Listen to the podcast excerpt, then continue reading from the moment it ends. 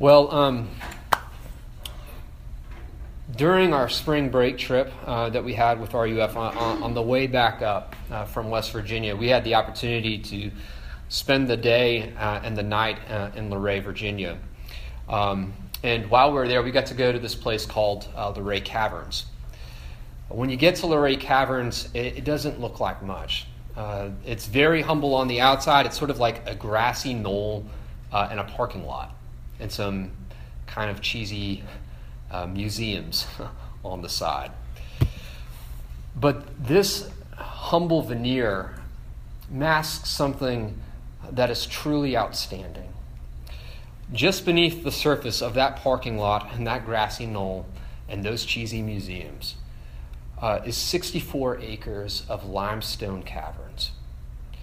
Stalactites uh, and stalagmites 35 feet long columns uh, that are 60 feet high, six stories high, and, and 30 feet wide. Um, ancient waterfalls that have been solidified, as it were, in stone. I mean, it's awesome. There's a picture of Grace. I wish I could throw up there. I didn't want to embarrass her, but her, her, her jaw is dropped. Even Grace was astounded. It's amazing. Here's the thing the glory uh, and the grandeur of those caverns did not happen overnight. It was not some cataclysmic event like an earthquake uh, that created them. It didn't happen in, in, in an instance. Right, the awesomeness uh, of Luray Caverns is owed to small, repeated actions uh, over a long period of time. A drip and a drip and a drip. Right? It is that slow, repeated actions over a long time that created it. It takes 100, we learned this on the tour. It takes 150 years um, for a stalactite to grow one cubit inch. 150 years for one inch. And listen, these things are 35 feet high, 60 feet high, the columns. It's, it's astounding. It's estimated that some of these columns in Luray Caverns took 7 million years to create. Again, the result of small, seemingly in, insignificant, right, repeated actions uh, over a long period of time. I bring this up tonight because I believe that character formation is formed uh, very much the same way. When we meet Daniel um, in chapter 6, um, we meet a man who has been resolved uh, to the Lord for a very long time. Daniel has never been flashy, but he has always been faithful.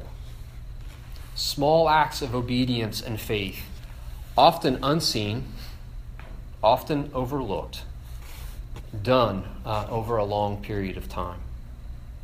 Right? Drip drip, drip. And when we meet Daniel in chapter 6, we meet a man who is roughly 70 or 80, year, 80 years old. Uh, and in his old age, Daniel is a man of formidable character. He is a pillar, right, in his community. I want to focus on three aspects um, or dimensions of his character. Uh, there's quite a bit of overlap uh, in these three points, and I think as you see, you might think of it as um, that we are looking at one diamond with three angles on it. Uh, but those three angles or those three dimensions of his character are these. I want to talk about his excellence. I want to talk about his authenticity. Uh, and I want to talk about his faithfulness. So, those are sort of the three things that I want to focus in uh, on tonight. Daniel's excellence, his authenticity, uh, and his faithfulness. If you look, uh, you will see, right? Chapter 6 begins It pleased Darius, um, who is the replacement of Nebuchadnezzar, right? He's long gone. It pleased Darius to set over the kingdom 120 satraps uh, to be throughout the whole kingdom, and over them three high officials, etc., uh, etc. Then this Daniel became distinguished above all the other high officials and satraps uh, because an excellent spirit was in him. Okay, this Hebrew word uh, that gets translated excellent uh, in verse 3 is a very interesting word. Uh, the word, that Hebrew word, uh, only appears eight times in the Bible, uh, and every instance is found in the book of Daniel. As to say, this word is found only in this book, right? Eight times. That's a hard word to translate. Uh, some translations render it excellent. He had an excellent uh, spirit. Uh, others uh, translate this word as exceptional. He, he was an exceptional man. Uh, Eugene Peterson, whose famous uh, translation of the Bible is called The Message, puts it this way Daniel is in a class of his own. He is outstanding, he's excellent. Excellence uh, is an interesting thing. If I asked you, uh, do you want to be excellent? Most people would say, sure, I would like to be excellent. Yes. And yet, even though excellence is something that we all aspire to, it's something that we might all desire or want, it seems that very few have it. If I were to ask you to name someone who is excellent, uh, you know, who comes to mind? When you think of excellence, who comes to mind? Perhaps your mind goes to uh, the all star athlete or uh, the incredible artists, the award winning actors and actresses.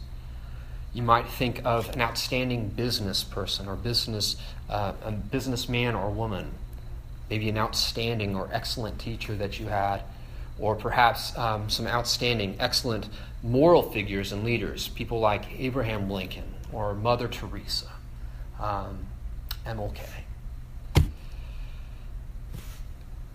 Now that you have perhaps um, some faces or names in mind, I want you to consider this.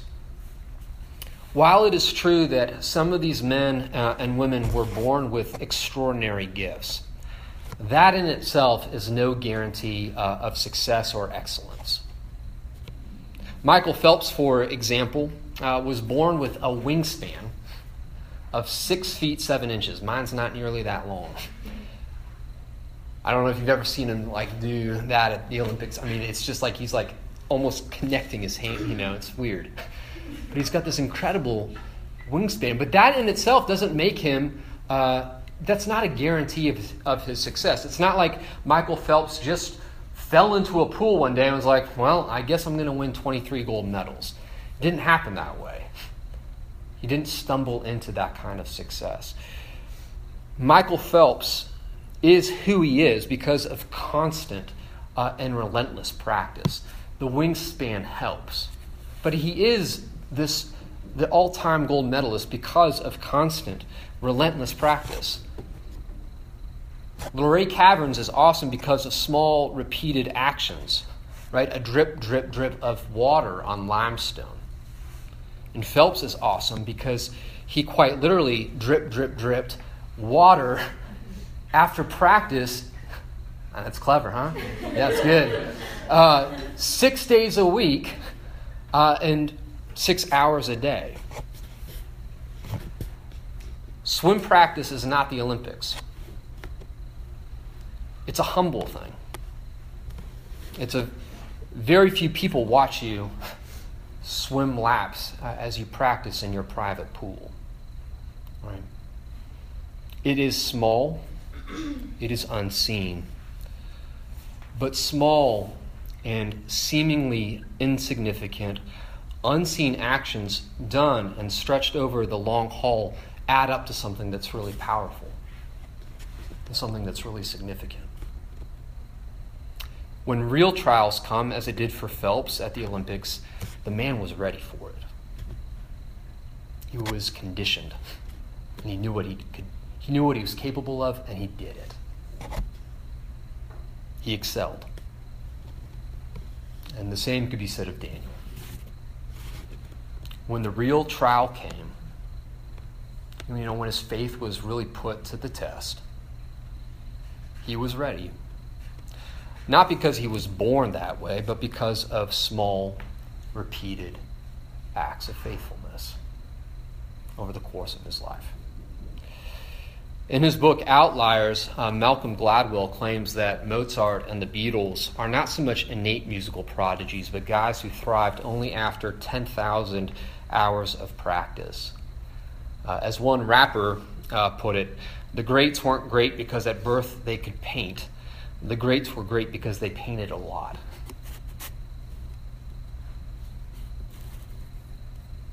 You are not born excellent and you don't become excellent overnight. This presents a challenge uh, to people like you and me um, who want excellence, but who are so used to instant gratification. Um, in a widely viewed, uh, a widely shared YouTube video, Simon Sinek speaks to this issue uh, of instant gratification. Everything you want, you can have instantaneously, he says. Everything you want, instant gratification, except job satisfaction and strength of relationships. There ain't no app for that. What I want to do is actually, I want to break for two minutes and I want to throw up that video for you. And I just want to show you two because he's gonna. It would be a long quote from me, but it's fun watching him say it. I'm going to do just two minutes of what he has to say about instant gratification. And think about it in terms of excellence, okay?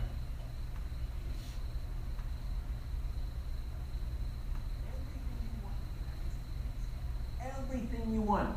Instant gratification. Except job satisfaction and strength of relationships, there ain't no app for that. They are slow, meandering, uncomfortable, messy processes.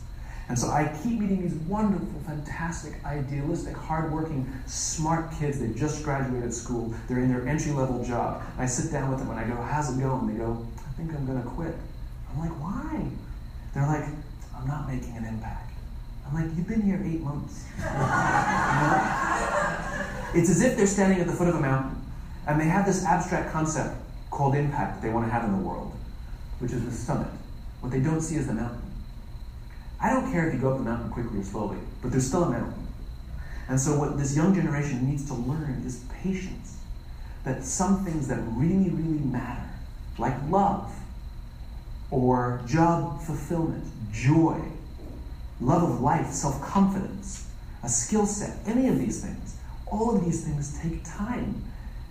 Sometimes you can expedite pieces of it, but the overall journey is arduous and long and difficult.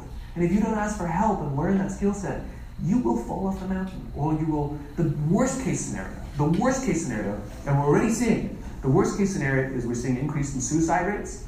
We're seeing an increase in this generation. We're seeing an increase in accidental deaths due to drug overdoses. We're seeing more and more kids drop out of school or take leaves of absence due to depression. Unheard of. These are this is this is really bad. The best case scenario, the best, those are all bad cases, right? The best case scenario is you'll have an entire population growing up and going through life and just never really finding joy. They'll never really find deep, deep fulfillment in work or in life. They'll just, just waft through life and it'll be just, it's fine. How, how, how's your job? It's fine. The same as yesterday. How's your relationship? It's fine. Like that's that's the best case scenario. Which leads me to the, the fourth point, which, which you can listen to later. Um,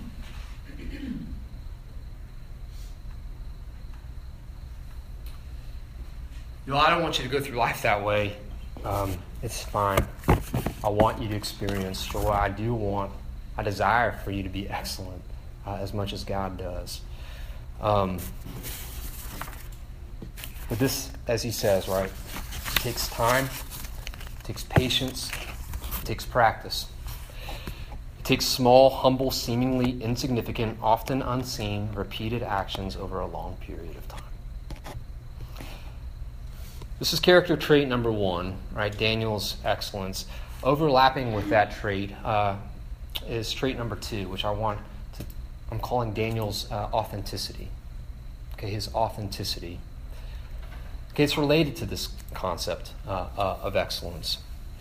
In February uh, 2015 issue of Harvard Business Review, um, Herminia Ibarra, who's the writer of this essay or this article, she writes Authenticity has become the gold standard for leadership.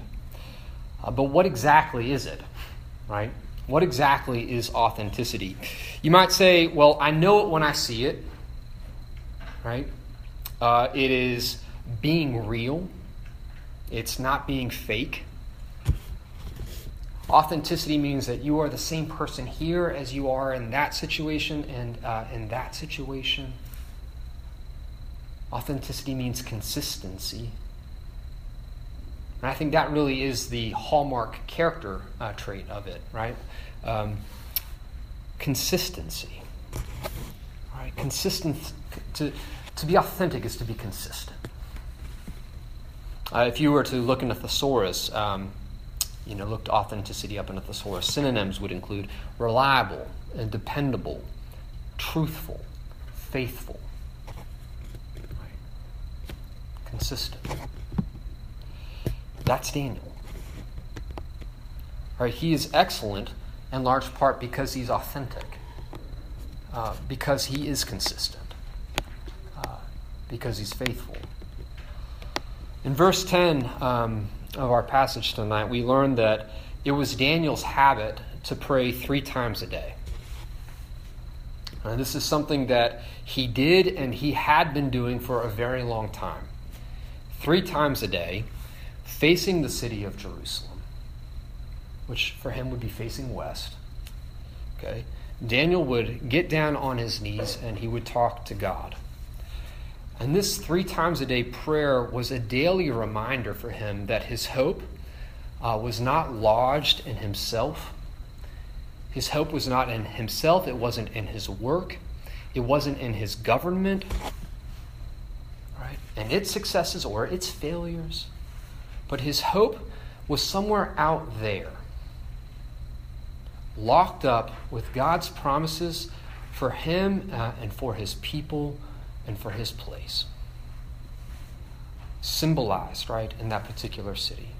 My hope is out there with God and his promises for my city and for my people prayer um, was a habit of heart that Daniel established long ago. It's something that he practiced. It was like a muscle that he exercised uh, daily, and consequently, it made him strong. Um, we saw something similar, didn't we, uh, in chapter 1, uh, where Daniel in college, right, uh, was resolved uh, not to eat the king's food or drink his wine. There wasn't anything sinful um, about the king's food uh, or the king's wine per se, but Daniel simply knew that if he began to imbibe it, if he began to go down that road, it would be hard for him to stop doing it. If he gave in to the temptation to live a selfish, luxury loving lifestyle, his faith uh, in God would have been stunted. Uh, as Sinclair Ferguson put it, the good life that Daniel was offered was intended by the king to wean him away from the hard life to which God had called him a life of faithfulness and of sacrifice and of service, of being different for goodness sake. Everybody's going to that party. He's like, no, I'm not going to. Because he knew what it, he knew where that road led. Daniel was excellent because he was authentic. Uh, he was excellent because he was consistent. Like Michael Phelps swimming 50 miles a week, or like Stephen Curry, right, who takes 250 shots a day and 100, and sh- 100 shots before every game that he plays. The guy makes a lot of free throws and three pointers, and that's why he's got the highest rating in the NBA. He practices. They have habits of heart.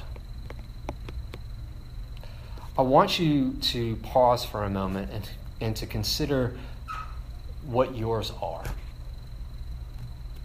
What are your habits? Like, what are your habits of heart? Are you doing some small thing, but some small thing consistently in order to strengthen your relationship with family, with friends, and with God Himself. As you think about small habits that you could do to strengthen relationships with family, friends, it could be something as simple as I'm not going to watch TV past a certain hour.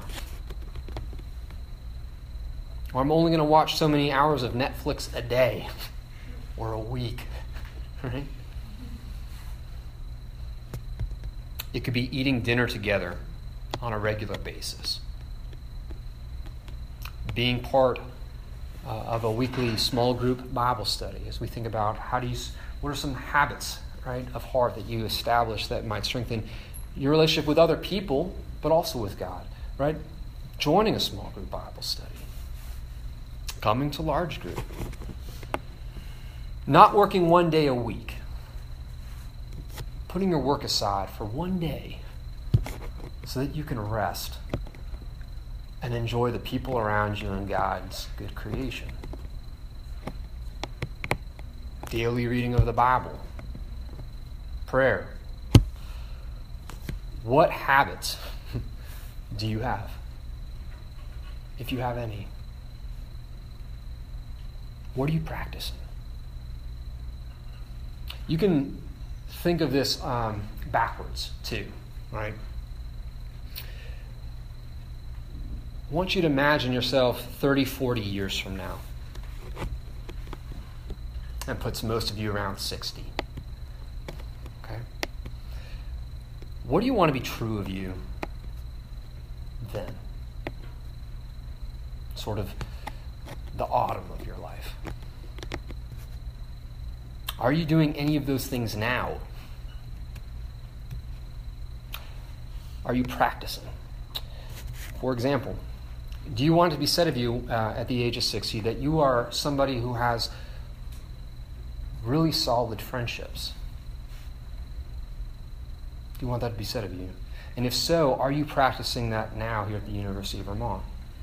Are you learning what it means to have good friends and to be a good friend? Because if you want it then, you need to start practicing now. Do you want to have the satisfaction that comes with good and meaningful work? Or do you want to cheat to get ahead? How are you approaching your studies here at the University of Vermont? Are you cutting corners? Because if you cut corners now, you're probably going to cut corners then, too. How are you spending your time in college? Are you constantly working now, or do you schedule in time for your friends and for time uh, outside? Do you want to be called a workaholic? Or do would you like to be called someone who has a good work-life balance? Well, guess what? You get to practice that now. I know a lot of you don't do this very well. Do you want drugs and alcohol to be a big part of your life at 60? If you don't want it then, why are you practicing that now? We could come up with a lot more examples, but you get the point. Right? Daniel was resolved uh, to faithfulness to God, so he had in place certain practices and habits of heart that he did consistently to strengthen uh, his relationship. And I just want to say, what about you? Okay? What habits of heart are you developing here? What spiritual muscles are you working out here? Are your daily choices leading you in the direction that you want to go? Are they helping you to become who you want to be? Ask yourself. And honestly, let, we can ask that in community because sometimes we have we're blind to it, right? And so it's good to ask your friends closest to you, "Hey, what do you see?" Right. This text calls attention to Daniel's excellence. It calls attention to his authenticity. Uh, finally, it calls attention to his faithfulness. Okay, that's the third thing.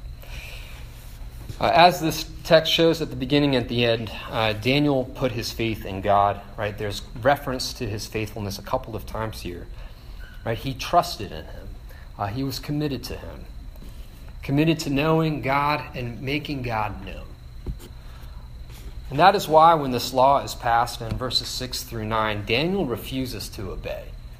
And his refusal is not just because he's stuck in a rut and he doesn't know what to do besides that. That's not the reason, right? Daniel refuses to worship Darius because Daniel refuses to forsake his first love. Daniel has been to, committed to God for his entire life. He loves him. He has said yes to him over and over and over again. And to all of a sudden cease that communication, to say no to God and to say yes to Darius, as it were, it would be like a bride cheating on her husband. For him to just be like, I'm not talking to you anymore, and I'm going to like worship here instead, would be akin to a bride cheating on her husband. It would feel like a divorce. And Daniel won't do it. He won't. And that decision cost him, right? Faithfulness normally does, right? Anytime you say yes to one thing, you are, by implication, saying no to a whole host of other things. You know, when I married Megan and, I stood before her and a whole bunch of our friends and family, right, witnesses, uh, I made a promise to her that I would never leave her, that I would love her till the end. I was saying yes to her forever which means I was saying no to every other woman, right, forever. That's hard, right? But that's the way it works, right? Faithfulness costs. Well, no doubt the decision um, in college uh, to be faithful to God cost him, cost Daniel, right? He removed himself from certain dinner parties, and on the basis of that decision, we can safely assume he wasn't invited to others. And if you decide to follow Jesus in this time and, and in this place, it will very likely cost you too. You may be ridiculed, right? You may too be excluded from certain social circles. You may or may not get that job. And in certain parts of the world, right, that decision may even get you killed. People around Daniel uh, were trying at first to assassinate his character, and when they couldn't do that, right, when they there was there's no skeletons in this guy's closet, they simply just tried to assassinate him, right. And by all accounts, it seemed uh, that that plot would work. Daniel is thrown to the lions. He is given the death sentence. And as the stone is rolled over his tomb, the king declares, May your God, whom you serve continually, whom you are faithful to, may he deliver you. And it's an interesting thing to say. Because not only is the king in that moment calling attention to Daniel's faithfulness, he's also calling attention to God's. Daniel won't forsake God. But you know what? God's not forsaking Daniel either. In a broken and fallen world, we can suffer, uh, and we do suffer. God's promise to us is not, if you follow me, you'll never suffer ever again. God's promise to us is, if you follow me, you will never be alone in your suffering. I will meet you in it, and I will bring you out intact on the other side of it. That's his promise to us. We know that this promise is true because God himself was willing uh, to suffer for sinful mankind uh, on a cross. Right? Jesus, God with us, God in the flesh, does not rescue us by shouting down instructions from heaven or by dropping down a ladder and saying, climb on up, but rather he saves us by entering in, by entering into a fiery furnace, by entering into a lion's den, by entering into this world, right, of fire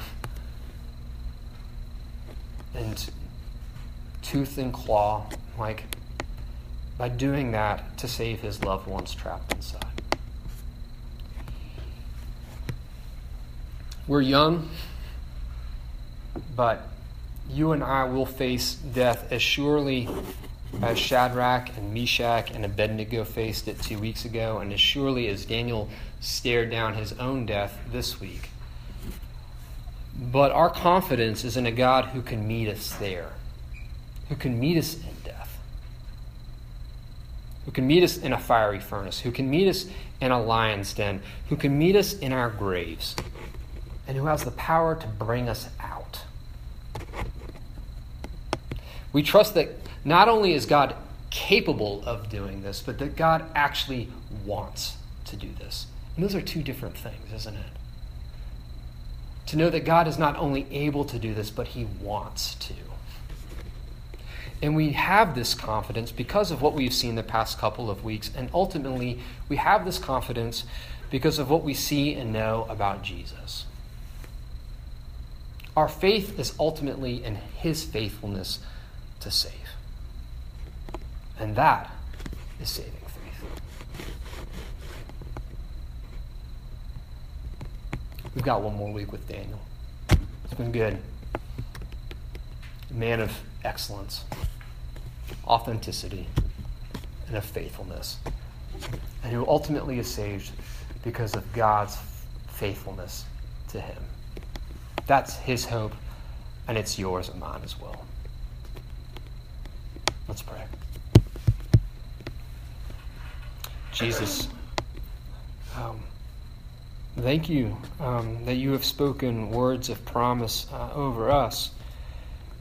Talk about promising things to Megan at my wedding day, but you have promised things to us too that you will love us and that you will never leave or forsake us, that you are bound to us. And I pray, Lord, that as we live under those promises, it would uh, inspire greater faithfulness towards you. And I pray that for my friends here in this room, and I pray for that for my friends who aren't here um, tonight. And I pray these things in Jesus' name. Amen.